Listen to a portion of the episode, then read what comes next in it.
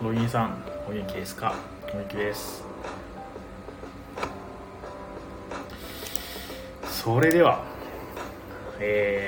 始めようと思います。はい、始まりました、10ミリオンナイト。こちらの番組は東京都神楽坂江戸川橋の間にあるボードゲームカフェ&バー、街のみんなの給水所10ミリオンポイントからお届けしております。この番組はお店の周りの美味しいご飯屋さんやお悩み相談、そしてゲストトーク、そして、10ミリオンポイントのお知らせなどをいい感じにやる番組でございます。 Twitter、Instagram ともに、ハッシュタグ店内で感想をお待ちしております。チャンネル登録とグッドボタンも、ね、お願いします。はい、でメインパーソナリティは私、オーナー兼店長の比嘉でございます。今日は一人でやります。でそうですね、また1週間がね、月曜日になって始まりましたと。なんかまん延防止宣言でしたっけ、なんか緊急事態宣言がね、まん延防止ほにゃほにゃになっ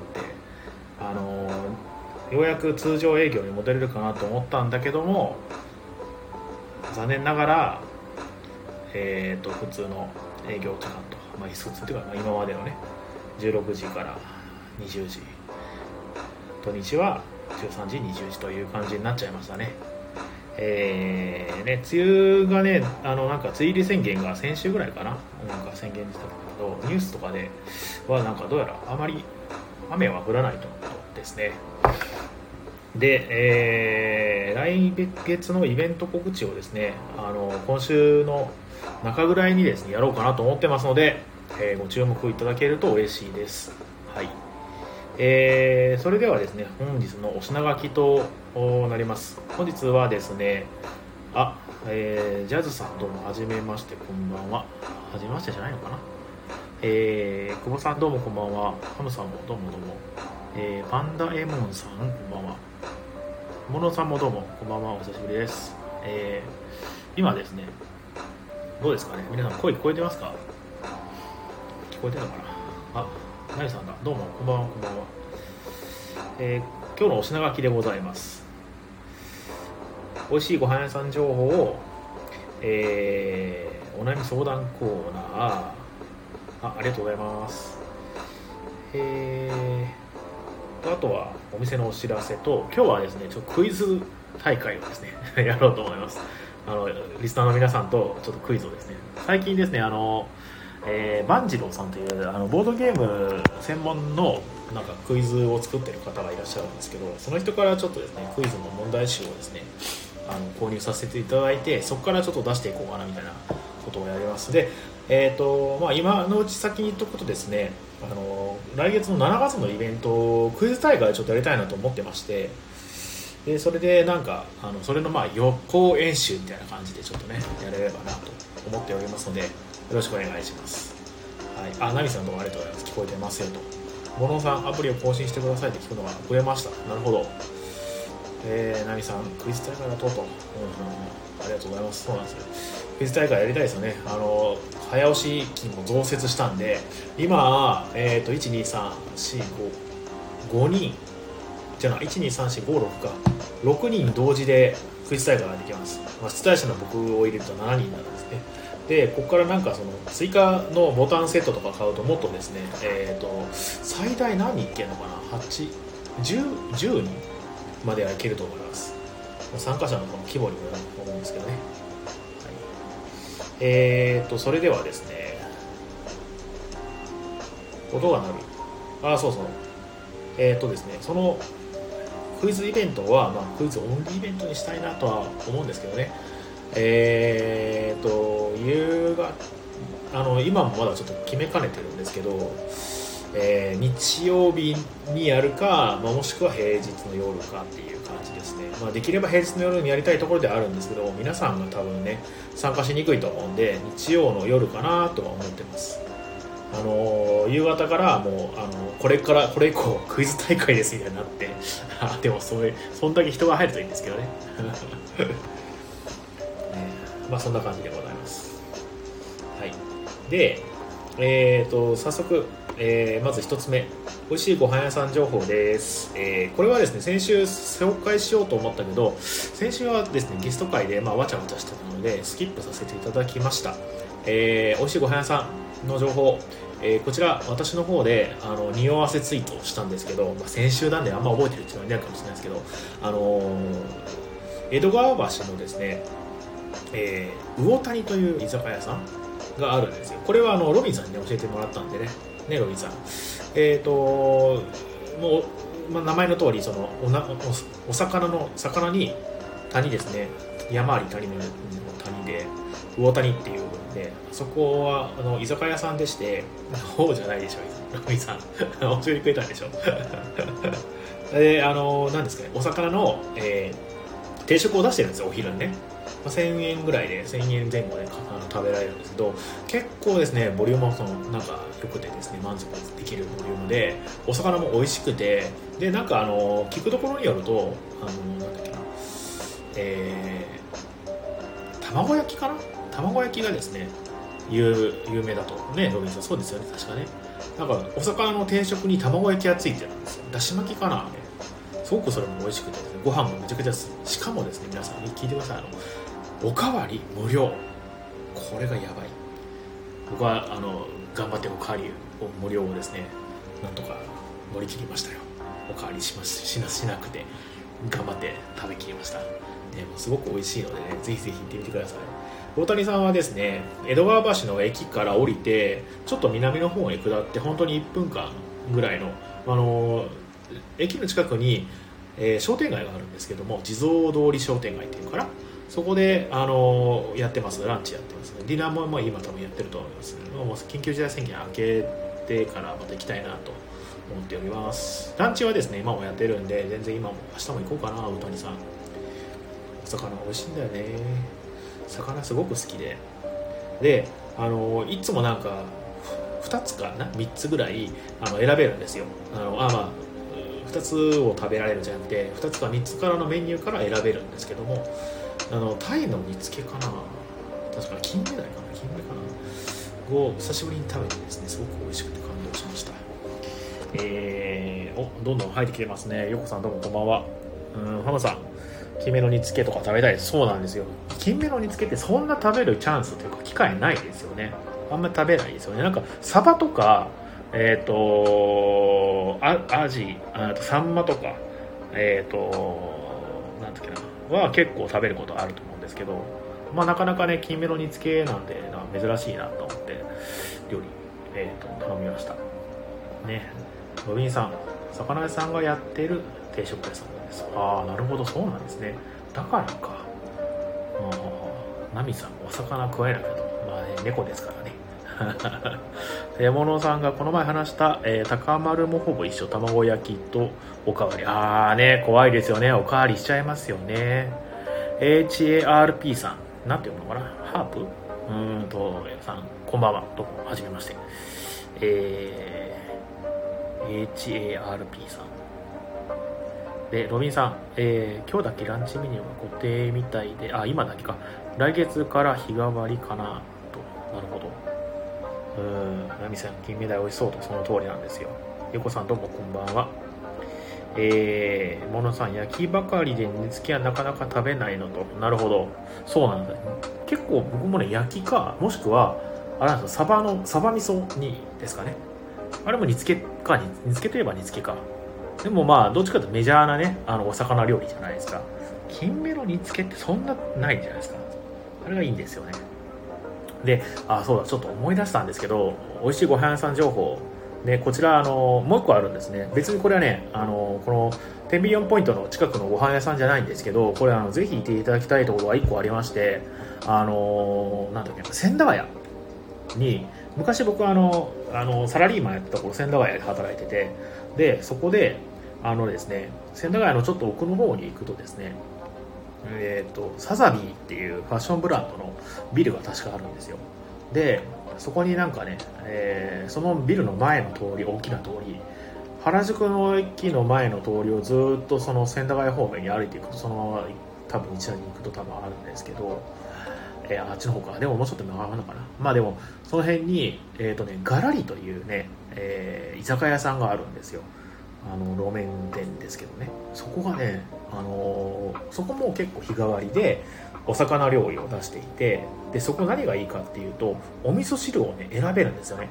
白味噌、赤味噌、合わせみたいな感じで、で結構ボリュームもあってお魚も美味しくてめちゃくちゃおすすめです。で、今多分コロナで結構なんかその周りがですね、そのオフィス街なんですね。結構そのなんだろうな、民家があんまりなくて、その辺にでなんかちょっと苦戦してるんじゃないかなと思ってるので、皆さんもしよかったら江戸川じゃなくて、千駄ヶ谷のガラリというお店がですね、めちゃくちゃ、いいランチを出すところなのでぜひ行ってみてください。すごくおすすめでございます。そこはですね、居酒屋さんなんですけれども、ちょっとなんかおしゃれな感じのね居酒屋さんなんですけれども、焼酎をですねめちゃくちゃ置いてて、いろんな種類の焼酎が楽しめる。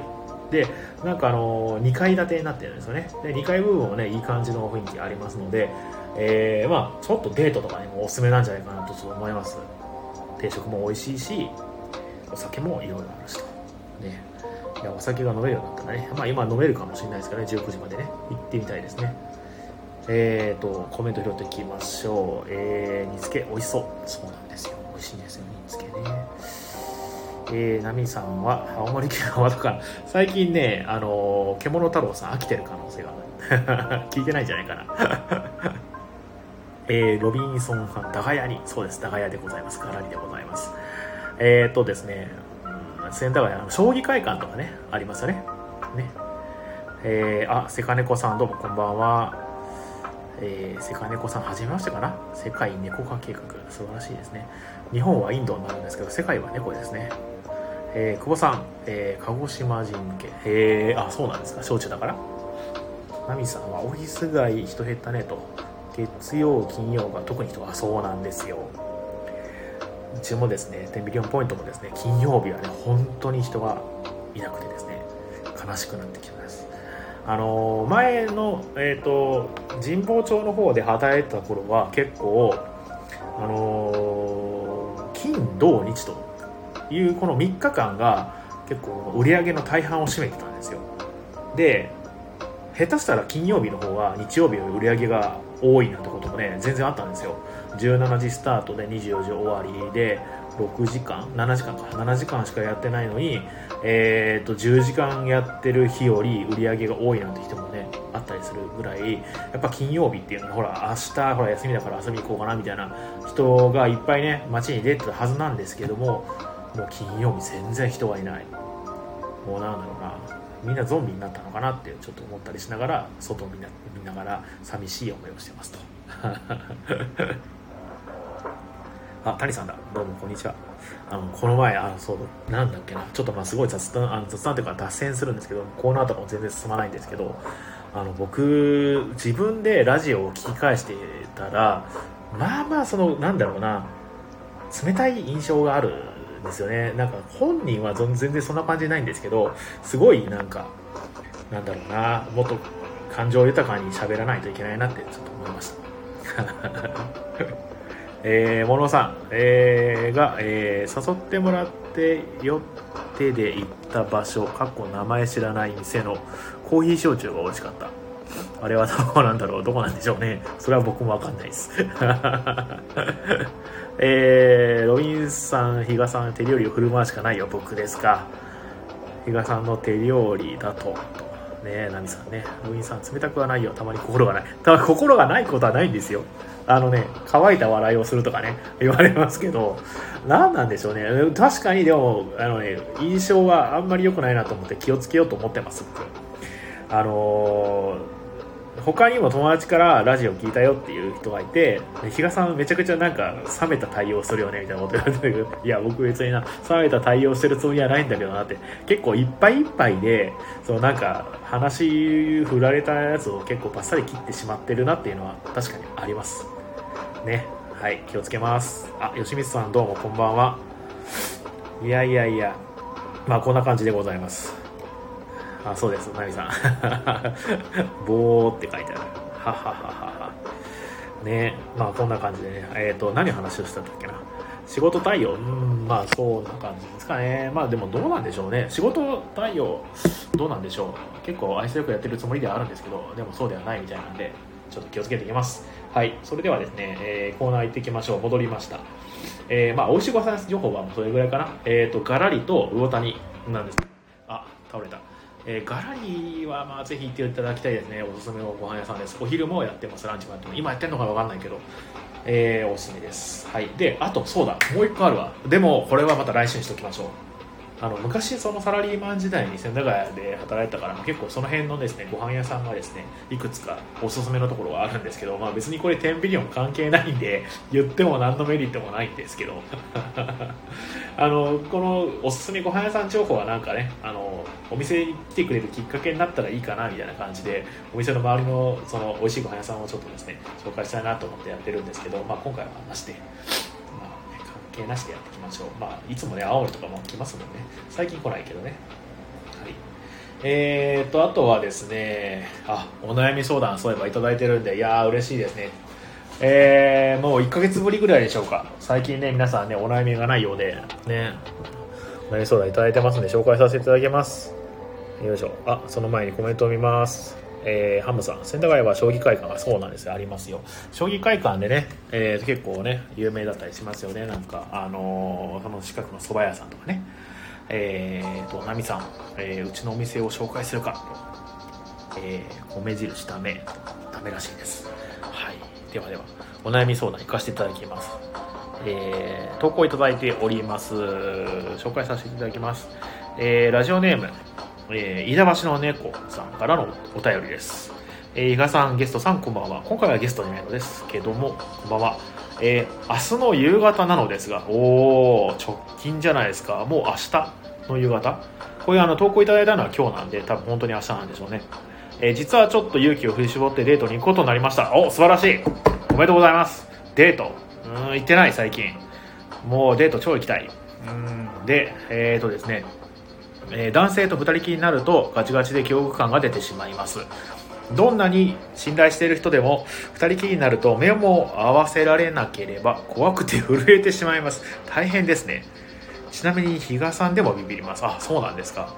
この前リハビリのように男友達と頑張ってカフェに行ったのですが形になりましたが結構ギリギリでした。こんな調子ですのでまともにデートに行けずデートに誘ってもらってもできるだけ断ろうとしてしまいます。あ、もったいない。男の人が苦手な私に何かアドバイスをお願いします。私だって男友達と遊びたいし男の人とデートを楽しみたいのですということなんですがこれどうですかね。そうそう、お悩み相談なんですけどもね今まではなんかちゃんとお返事をね書こうと思って頑張って書いてたんですけど、ね、今回はちょっと即興で答えていこうかなと思っております。ですね男性が恐怖症なのかなガチガチで恐怖感が出てしまいますか。なるほど、これどうしたらいいんでしょうね。でも2人きりになると目も合わせられなくなる。ただですね思うんですけどデート行くってことはまあ確かにそれはなんか飯田橋の猫さんのことを結構いいなと思っていると思うんですよ。どうかな分かんないな。まあでも悪いなとは思ってないと思うんです。そこまでね。でデートに行けるということはですねある程度の信頼はできているので多分僕結構重要だと思うのは、自己開示だと思うんです。もうこれ言っちゃった方がいいんですよね。緊張してしまうと自分はで男の人と2人だとすごくうまく自分を表現できないかもしれないっていうことをもう最初に言う方がいいですね。でうまくいかない時のパターンでよくありがちなのはあんまりコミュニケーションが足りてないことが多いなっていうのは多分あるんですね。こうして欲しかったとかああして欲しかったみたいな、言わないのに態度で気づいてほしいみたいなねことがねあったりすることが多いと思いますのでもうこれも全部開示してしまった方が全部言えたら全部っていうか何ですかね何でもかんでも話せってわけじゃないかもしれないですけど、まあ、やっぱりでもある程度は話した方がいいですし楽しみたいという気持ちはあるということとあと男性と2人でデートに行くとすごく緊張しますということでよろしくお願いしますみたいな感じで言えばいいんじゃないですかね。ねデートは誰か友達に来てもらってねなんか3人で行くんだったらデートじゃないですもんね。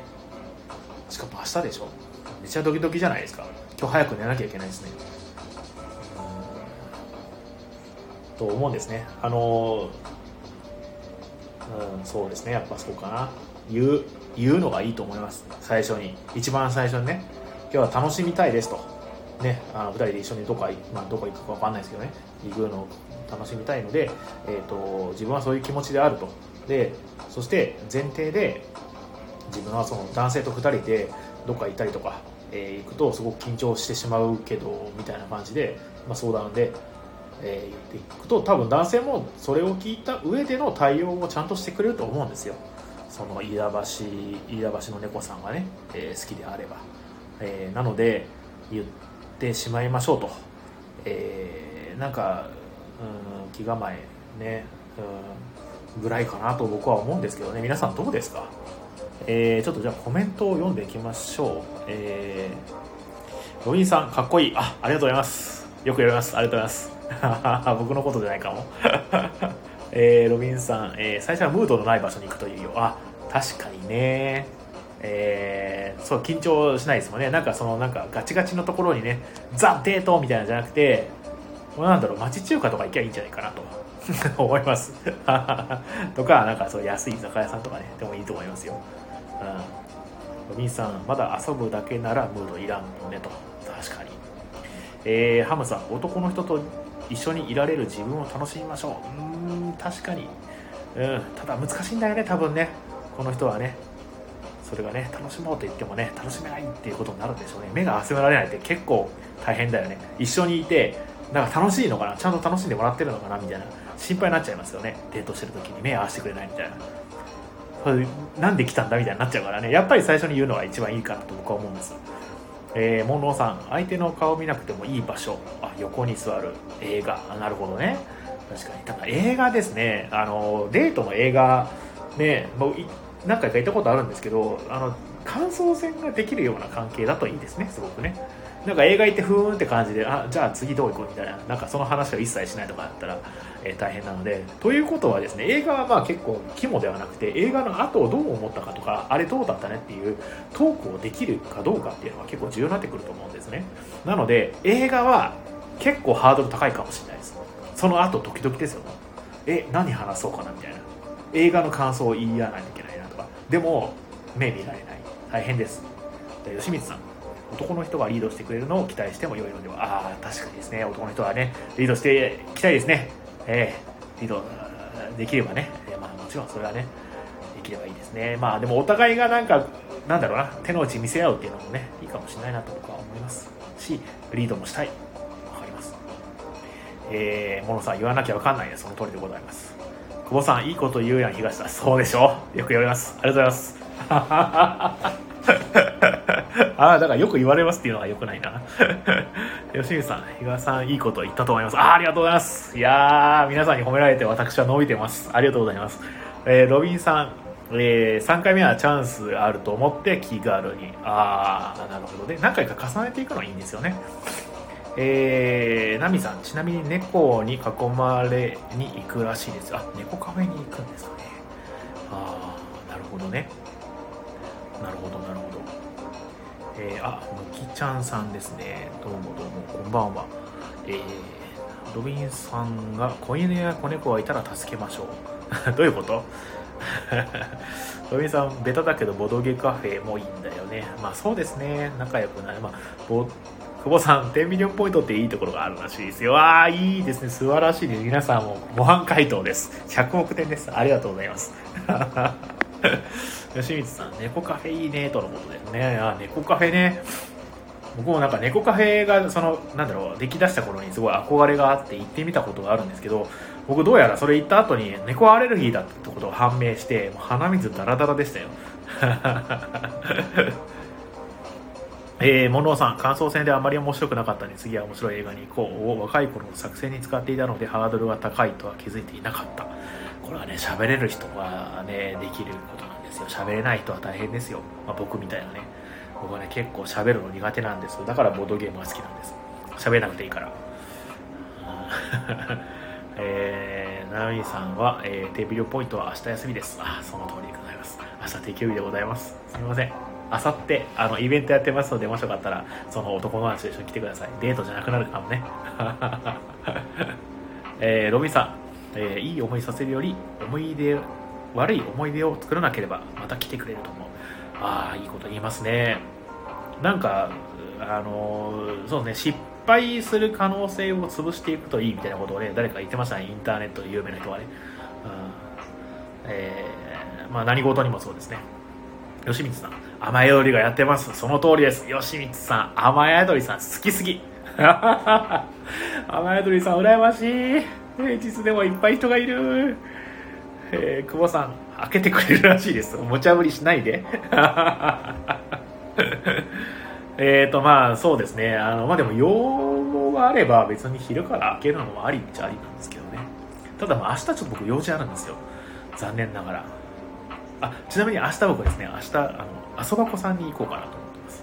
はい、スバポのね、ボードゲームカフェのね。HARP さん、HARP さんなんて読むんですかね。ハープさんっていうのはね、ボードゲームはコミュニケーションツールだと思ってます。その通りで、素晴らしいコミュニケーションツールね、素晴らしいコミュニケーションツールですね。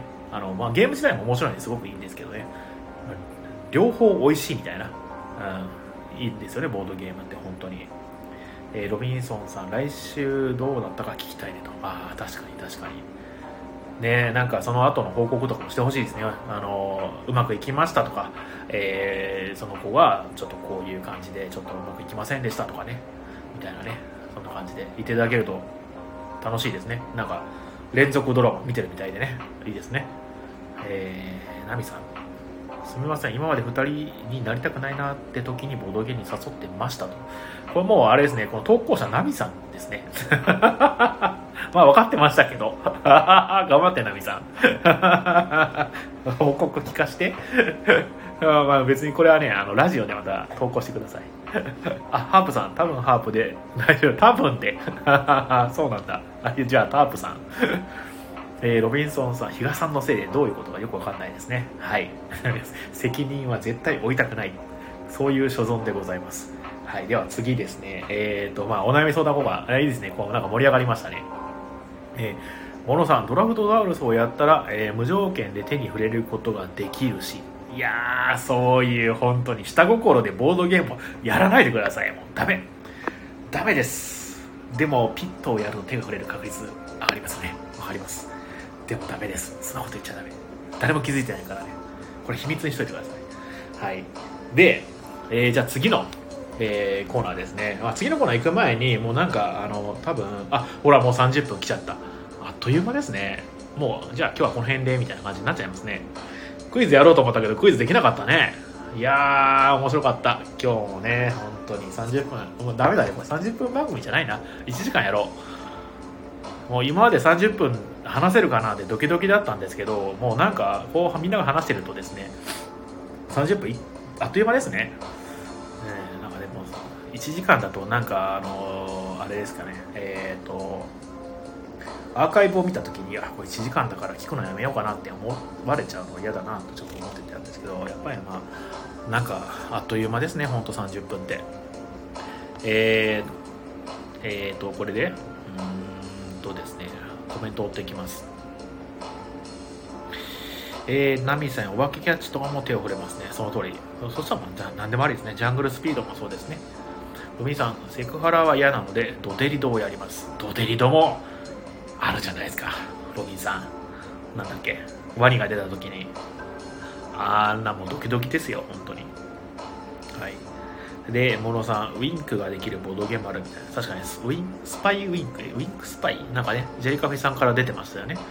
ウィンクが出るね。全然その通知合ってないのにウィンクとかして気持ち悪がられないように気をつけましょうああ、ナミさん、そういや草屋の行方は、そうだそうだ、あれナミさんだったんですね、投稿ね。ごめんなさい、前回その谷さんと先週かな放送した時にですね、草屋を谷さんが持ってきてくれて、でまあわあすごいねっていう話をした後に、まあ放送終了間際なのかな、それともただレターを読み込めてなかっただけなのかもしれないですけど、レターをいただきまして、これナミさんかな、ちょっと読み上げさせていただきます。比嘉さん、ゲストさん、こんばんは。草屋の行方が気になって寝ていません。6月7日23時現在、あれは6月7日の放送ですからね、23時現在というのは1時間後、あれからどうなったのでしょうか。谷さんが地下鉄をテロしたのか、それとも日賀さんが自転車で神楽坂に匂いを、なんて書いてあるんですかね、なんとか、まあ、匂いをほにゃほにゃしていったのか、気になりすぎて 寝れませんでした。7日23時現在、これから眠りたいのでぜひ行方を教えてください、お願いします。あれはですね、無事谷さんが持って帰ってくれました。はい、草屋をね、まあでも僕草屋は昔食べたことがあって、まあ、想定の範囲内でしたね。牛のあれの匂いがするんですよ、草屋ね。まあ、それがちょっとドライになってる感じのね、そうですね、谷さんが地下鉄でね、で開けてないと思うんですけど、家帰って多分食べたんじゃないですか、谷さんが。谷さんどうなんですかね、聞いてんかな、まあいいか。で、そしたらですね、まあどうしよう、皆さんが飽きてしまう前にお店のですねお知らせをちょっとごめんなさいさせていただきます。21日になりました。で、カレンダー、6月のカレンダーでは、通常営業開始となってましたけど、こちらもツイッターの方では告知して、一応ホームページにも書いてはいるんですけど、カレンダーがまだちょっと修正されてなくて、緊急事態宣言中と同じ対応でさせていただきます。きっと7月11日には解除されるんじゃないかなと思っておりますので、事態が変更したらすぐに告知させていただこうと思います。よろしくお願いします。なので、今週も来週も7月11日までは8時までの営業、かつアルコールの提供もややこしいあれがあって、2人で90分以内っていうお触れがあったので、もうこれはいかんと思ってやめておきました。アルコールの提供もなしでやらせていただいてます。またね、開けたらみんなでお酒飲みましょう、乾杯しましょう。はい、あとで、来月のイベントまだ告知はしてないんですけど、まあ、いつもの、誰でも会毎週やります。誰でも会なんですけど、どっかの週でバラージ会やりたいなと思ってますので、皆さんそのご予定聞かせてください。バラージみんなでやりましょう。はい、先着4名様まで、はい、で、クイズ会をやります。来月の多分積みゲー会が月末の日曜日なので、まあ、月末の日曜日7月のにやるつもりです。今月のイベント、今週のあさってか23日は誰でも会水曜日、25日は、パンデミックサバイバルね、こちらもねすごく楽しいゲームなので、皆さんぜひぜひご参加ください。で、27日日曜日、積みゲー崩し会というね、みんなで積みゲー持ち寄ってお互いに崩すサポートをしようぜみたいな会をですねやるんですが、こちらの方結構もう参加表明いただいてまして、5人ぐらい集まってるのかな、もうね全然開催できる、2択とかやりたいんですね、3人3人とかでね、まあ、もしくは4、4とかでね、まだ枠空いておりますので、もしよければホームページの方に詳しく書いてます。で、持ってきていただくゲームなんですけど、まあ、全部持ってきても多分できないと思うので、まあ、そんなにね勢いよく持ち込むとか、まあ、1人2個3個1個2個でも全然いいと思いますし、まあ、全然持ち込みたかったら全然止めることはないんですけど、せっかく持ってきてね全然できなかったら悲しくなるんで、10個とか持ってこう来てもちょっと難しいかもしれないなと思います。まあ、その辺のさじ加減はお任せします。はい。で、30人も誰でも会ですね。で、7月に入りまして、7月やりたいのはさっきも言いましたクイズ大会、あとはまあ、引き続きパンデミックサバイバル、引き続きラミーキューブとで、誰でも会もやりますっていう感じですかね。今月の積み絵崩し会が来月ではクイズ会になるみたいな、その感じだと思ってください。はい。で、これからやりたいなって思ってるイベントの告知です。ですね、まあ、イベントっていうか、これはボトルレターをやりたいです。この前も言いましたけど、お店に手紙を書いといて誰かから返事が来るみたいなことをやるみたいなイベントと、あと映画部ですね。これはコロナ明けてからかな、みんなで映画見に行って、その後みんなで感想をするみたいな。で、映画のまとめを作ってね、あ、こういう映画だったよねとかっていうのを話し合うことができると面白いなって思っております。あとそうだあれだ哲学カフェをやりたいなと思ってるんですが、これよく分かってないですねまだね。今度参加してみようと思ってるんです、哲学カフェに。で僕が一回参加してみて、ああなるほどこういうものなのかなっていうのを分かった上でちょっと再開催したいなと思ってます。トークを決めてただただお話しするだけらしいです。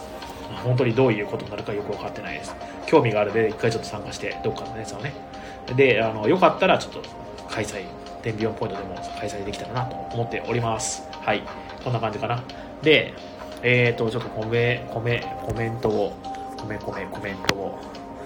み上げていきます。波さんの牛がドライになった香り、牛のあれがドライになった香りです。はい、あれです。草屋はあれです。牛ではない。あ、牛も同じかな。モノさん、8時閉店だと厳しいので時間解除は早く来てほしいなと。仕事終了時間が不規則なので厳しい。まあそうなんですよね。ハープさん、じゃあメロンクリームソーダを飲みに伺います。ありがとうございます。メロンクリームソーダぜひぜひ飲んでください。ハープさん、やっぱり夢ありますよね。メロンクリームソーダってね、みんな好きですよね。ビジュアルもいいし、味もね、なんか皆さん大好きなね感じですね。ロビンさん、サバイバルよろしくお願いします。その通りよろしくお願いします。久保さん、積みゲー20個持ち込みます。だから積みゲーを追い込んでもできないって多分できるかわかんないけどいいかどうぞどうぞ持ち込んでくださいナミさん、積みゲー崩し会一瞬ジェンガかと。これ物理的なねで、モノさん、積みゲー10個ほど持ち込みたかったなと。もしよかったら、もし時間がね都合つけば来てください。久保さん、フリマまだ、そうだフリマなんですけど、やっぱりフリーマーケットって人がたくさん来るんじゃないかと私は思ってるんです。で、今のこのご時世でやると、やばいんではないかと思いまして、多分早くても8月末のイベントになるかと思います。と、そうだ、ジェリカフェさんでもやってたんですけど、ワクチン打った人に、ちょっとなんか割引サービスをするキャンペーンを打ちたいなと思っておりますので、それも告知させていただきます。どういう風なレギュレーションにするかはちょっと今考えてます。ナミさんはこの下のボドゲーやりたいっすカターンってやめなさいそういうんじゃない、そういうゲームじゃないボードゲームは大切に扱って、ロビーさん楽しそうで、どれが楽しそうなのかな。積みゲー崩し会かな。久保さん、積みゲーを積む会そんで楽しいのかね。で、なんか僕が鬼のコスプレしてガーンって倒すんでしょサイの河原会みたいなのやりましょうかで、ハープさん、ボドゲをしまうことを誰かがうぼんごと言ってしっくりきました確かにね、限られた棚のスペースにねボドゲをうまくしまえるようにね頑張るみたいな。モノさん、積みゲーを崩す会、その通りでございます。ハモさん、注射怖いよ。わかります。僕もね、注射めちゃくちゃ嫌いなんですよ。献血とかも行きたいなっていう気持ちはあるんですけど、あれが注射じゃなかったらいいなって思ってます。注射ね、しかもあれでしょ、2回打って2回目とかになんか発熱とかするんでしょ。怖すぎじゃないですか。いや、でも打たなきゃなとは思ってますけどね。まだ券来てません。皆さん来ました？券来てない？かずきさん、どうもはじめまして。もうね、これでも30分1時間にするって言ったから、あと20分ぐらいあるか。はい。ナミさん、注射したくない。2回目の副作用怖い。確かにね、私も怖いです。いや、でもね、打って皆さんね、元気よくコロナにならずにですね、社会活動したいですよね。やはりね、飲みに行ったりとかしたいじゃないですか。友達のお店とかは行ってないんでね、全然。本当に2年間ぐらいそういうとこ全然行けない。行きたい。はい、なんかクイズやるって言ったけど全然やってないですね。じゃあクイズやりましょう。はい。それではですね、皆さん、私が今からクイズ読みますので、何の、答えをですね、コメントの方に書いていただければ、いいかなと思います。では問題です。どうしようかな。音楽つけようかな。デレレンってやつ。ちょっと待ってて。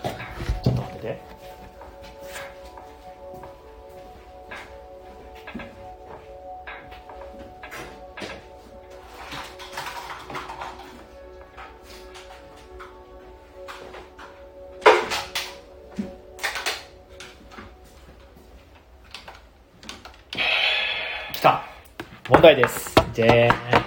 さて、読み上げ。はい。皆さん分かったらすぐに答えてください。英語で素早く身をかわすという意味の名前の通り、敵の投げたボールから素早く身をかわしてプレーする小学校でおなじみの球技といえば何でしょうか？誰も答えないっていうねあ、カジキさんドッジボール正解です。正解、素晴らしい。いや、カジキさん正解1ポイントです。1点ビリオンポイントです。皆さん、あ、遅かった、残念でした。はい、それでは次の問題です。どうしようかな。ゴール直前でいきなりここに戻されてしまうこともあるすごろくのスタート地点のことを何というでしょうか？ゴール直前でいきなりここに戻されてしまうこともあるすごろくのスタート地点のことを何というでしょうか？はい、モノさん振り出し正解です。素晴らしい、早かった。いやー、いいですね。ちょっとボードゲームクイズいきます？そしたら、はい、それでは問題です。これボードゲームクイズじゃないのかな、じゃんけんの話になってると、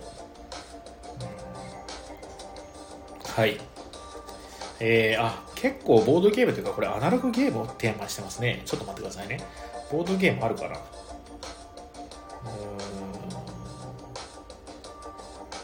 あ、アナログゲームが、はい、あ、じゃあこれいきましょう。もう一回。しっぽさんどうも、はじめまして、こんばんは。問題です。ボードゲームの舞台となった城塞都市カルカソンヌ、その都市が位置するヨーロッパの国はどこでしょうか？皆さん分かったら答えてくださいね。ヨーロッパの国、カルカソンヌがあるところ。ロビンさんフランス正解です。あ、電源入れた、正解です。素晴らしい。あら、皆さん分からない。実はボードゲームのこの舞台となったカルカソンヌですね、南フランスですねにある、城塞都市と、いうことでございます。では次の問題です。ボードゲームの、コードネームで赤、青それぞれ担当のチームメイトに対し連想されるヒントを出す役回りのことを何と呼ぶでしょうか？これは19番。さあどうだ。コードネームで赤、青それぞれの担当のチームメイトに対し連想されるヒントを出す役回りのことを何というでしょうか？はい、カジキさんリーダー違います。ロビさんドッジボール違います。モノさんも違います。久保さんフランスじゃないです。遅いちょっと待って、今真面目にやってほらコードネームのほらあれだよ、ヒント出す人。あれみんなわかんない？ボス。ああ、吉見さん。違う。意外と皆さん知らないんですね。振り出して、おい、久保さん。大喜利じゃないぞ。大喜利じゃないぞ。違うよ。ちょっと待って。正解は、スパイマスターですね。意外とみんな知らない人多いですね。まあ結構それを知らなくても、まあ、それますもんね。はい。では、次の問題です。どうしようかな。あ、これちょっと難しいですね。はい。ハープさん、それは分からないです。すいません。ね、結構、ね、難しいですよね。はい。ストーンエイジ、カタンダイス、ノームの村。これらの作品に共通して同梱されているボードゲームグッズは何でしょうか？ストーンエイジ、カタンダイス、ノームの村。これらに、共通して同梱されている、ボードゲームのグッズは何でしょうか？ナミさん、サイコロ、外れ。ロミさん、ボード外れ。モノさん、ダイス外れ。あれ、皆さんわかんない？ちょっとこれは難しすぎたからね。はい。久保さんだったらわかんじゃないかな。ミープル、違う。盗賊違う。ミープル違う。はい、皆さん残念でした。正解は、ダイスカップですね。ダイスカップでございます。ダイスを振るためのなんかコップみたいなのがついてるんですよ。残念でした。ちょっとね、難しかったですね、これね。では最後の問題です。あんま長くやりすぎてもね。でもまだ15分だ。あと15分ある。次の問題。宝石を題材にした作品で、宝石のきらめきといえば宝石商が登場しますが、きらめく財宝に登場する、架空の生き物は何でしょうか？きらめく財宝？なんだそれ。ああ、きらめく財宝っていうボードゲームがあるんですね。なんでしょう。宝石を題材にした作品で、宝石のきらめきといえば宝石商が登場しますが、きらめく財宝に登場する架空の生き物は何でしょうか？はい、久保さん正解、ドラゴンです。あ、モンロスの歯が入ったね。ごめんなさいごめんなさい。あ、いいですね。皆さんだいぶ分かってきますね。はいはいはい。久保さん日がって。もうだから大喜利じゃないって。ちょっと待って。はい、じゃあ次行きます。なるほど。南フリージアに実在する作者のウベ・ローゼンベルクが彼の故郷の村を題材にした作品で、拡張に紅茶と交易が並ぶ2人用ボードゲームは何でしょうか？いや、これはかなりね、いい問題ですね。どうですか？はい。さあ、南フリージアに実在する場所ですね。作者のウベ・ローゼンベルクが彼の故郷の村を題材にした作品で、拡張に紅茶と交易が並ぶ2人用ボードゲームは何でしょうか？分かんなかったらヒガっていうゲームじゃないよ俺。ちょっと当然気に違います。久保さん、あるのか正解です。素晴らしい。さすが久保さん、分かりますね。ちょっとこれはね、難易度高かったかもしれないですね。じゃあちょっと一回ですね、普通の問題いきましょう。レイクホルト。レイクホルトって何でしたっけ？山の名前でしたっけあれ。では次の問題です。東北地方の大きなお祭り、青森ねぶた祭り、秋田竿燈祭り、山形花笠祭り、仙台七夕祭りといったら毎年何月に開催されるでしょうか？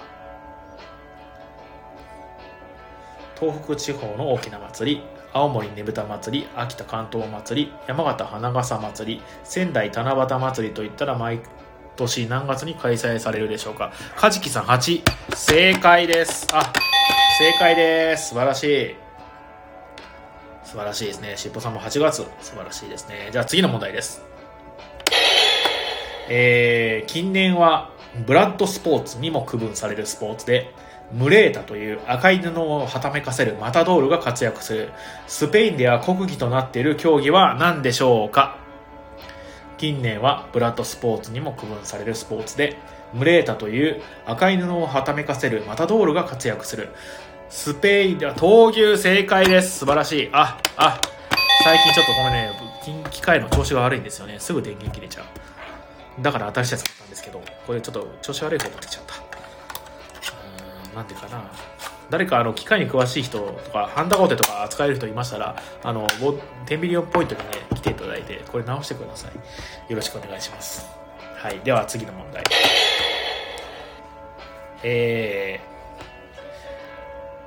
バナナの皮、時計の針、ポーカーの役、人間の手、これらの意味を持つ英単語といえば何でしょうか？吉光さん焼肉違う、残念。ハンド、正解です。また電源切れた。ピロピロピロンって言えない。素晴らしいですね。皆さんね、楽しいですね。僕は楽しいです。皆さんはどうかは知らないです。あとこれで10分でもう視聴者数減っていくんじゃないかな。今どのぐらいいるんだろう。ちょっと待って。13人も聞いてる。すごいね。はい。では行きましょう。次の問題です。どうしようかな。あった。世界で最も古い印刷物、100万頭ダラニがあり、また世界で最も古い木造建築物である奈良県にあるお寺といえば何でしょうか？世界で最も古い印刷物、100万頭ダラニがあり、パピルス違います。また世界で最も古い木造建築物である奈良県にあるお寺といえば法隆寺。ハームさん正解です。あれ、50のとで言ってる。これ間違えた。ロビンさんが正解だった。堀井雄二、小木ちゃん、さすがなんていうんですかね、シャレのセンスが光ってますね。はい、では次の問題です。はい、男子プロゴルフで2000年から2001年にかけて4大大会で4連勝を果たし、その偉業をグランドスラムならぬタイガースラムと称されたプロゴルファー名は誰でしょうか。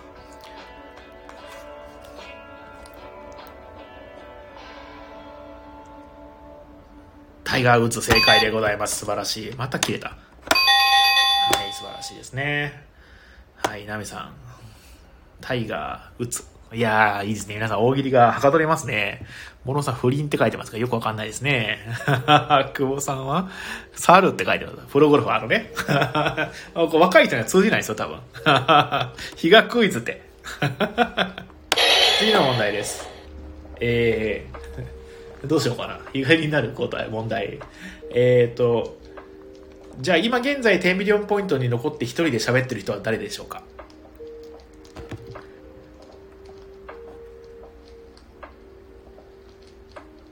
答えんのかい。おい、誰も答えんのかい。ありがとうございます。すいません。なんかね、本当にね、本当すいませんね。誰も答えなかったからちょっと泣きそうになっちゃった。誰じゃない、誰じゃねえ。ちょっとやめろやめろ。ありがとうございます、ありがとうございます。はい、じゃあ次の問題です。40代から60代女性がかかる割合が最も多いがんで、その治療法や予防の啓発活動としてピンクリボン運動が実施されているのは何でしょうか。皆さん誰って、僕ちゃんいないって。ロビンさん、乳がん、正解です。素晴らしい。これが切れちゃうね。どうやったらいいんだろうね。これ治んないのかな。なんか叩いたら治んないから。ロシア式、もうそろそろ最後にしときましょうか。今日まで1時間経ってないですけどね。なんかちょっとなんか眠たくなってきちゃった僕は。では次の問題、最後の問題です。最後はじゃあボードゲームの問題しようかな。ちょっと待ってくださいね。ボードゲームの問題いきましょう。はい、どうしようかな。あれ、結構これはボードゲームというかアナログゲームの問題が多いですね。どうしようかな。いい問題あるかな。OK、行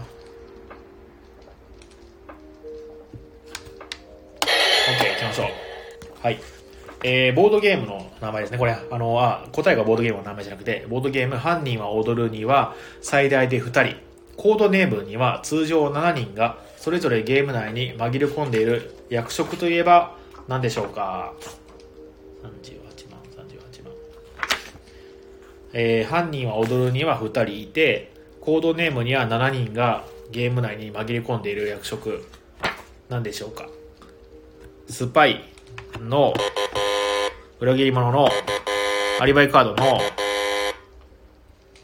10ミリオンポイントの、探偵、違います。ガヤ。ほら、大喜利になってきてる。エージェント、違います。エージェントはコードネームにありますけど、犯人は踊るにも入ってるんですよ、2人。少年違う。企み違う。犬違う。モブも違い。まあ、モブに近いかな。皆さん、はい、残念でした。正解は、一般人。ということですね。楽しかった。僕が楽しかった。では、なんかグダグダなんで、そろそろ終わります。今日はどうも。ご視聴ありがとうございました。はい。それでは、そうだ。終わりのね、挨拶をしないとね。ちょっと待って。ちょっと待って。電源切れなくなった。今度は逆に電源が切れなくなった。壊れた。もういいや。はい。じゃあ次。それでは、そろそろね、10ビリオンポイント、10ビリオン、ナイト、この辺で、おいとまさせていただこうかと思います。この番組は東京都神楽坂江戸川橋の間にあるボードゲームカフェ&バー、街のみんなの給水所10ミリオンポイントからお届けしました。明日の火曜日は定休日ですので気をつけてください。水曜日待ってます。Twitter、Instagram ともにハッシュタグ店内で感想をお待ちしております。それでは皆さん、良い夜を。明日も頑張ってください。それではおやすみなさい。ではでは。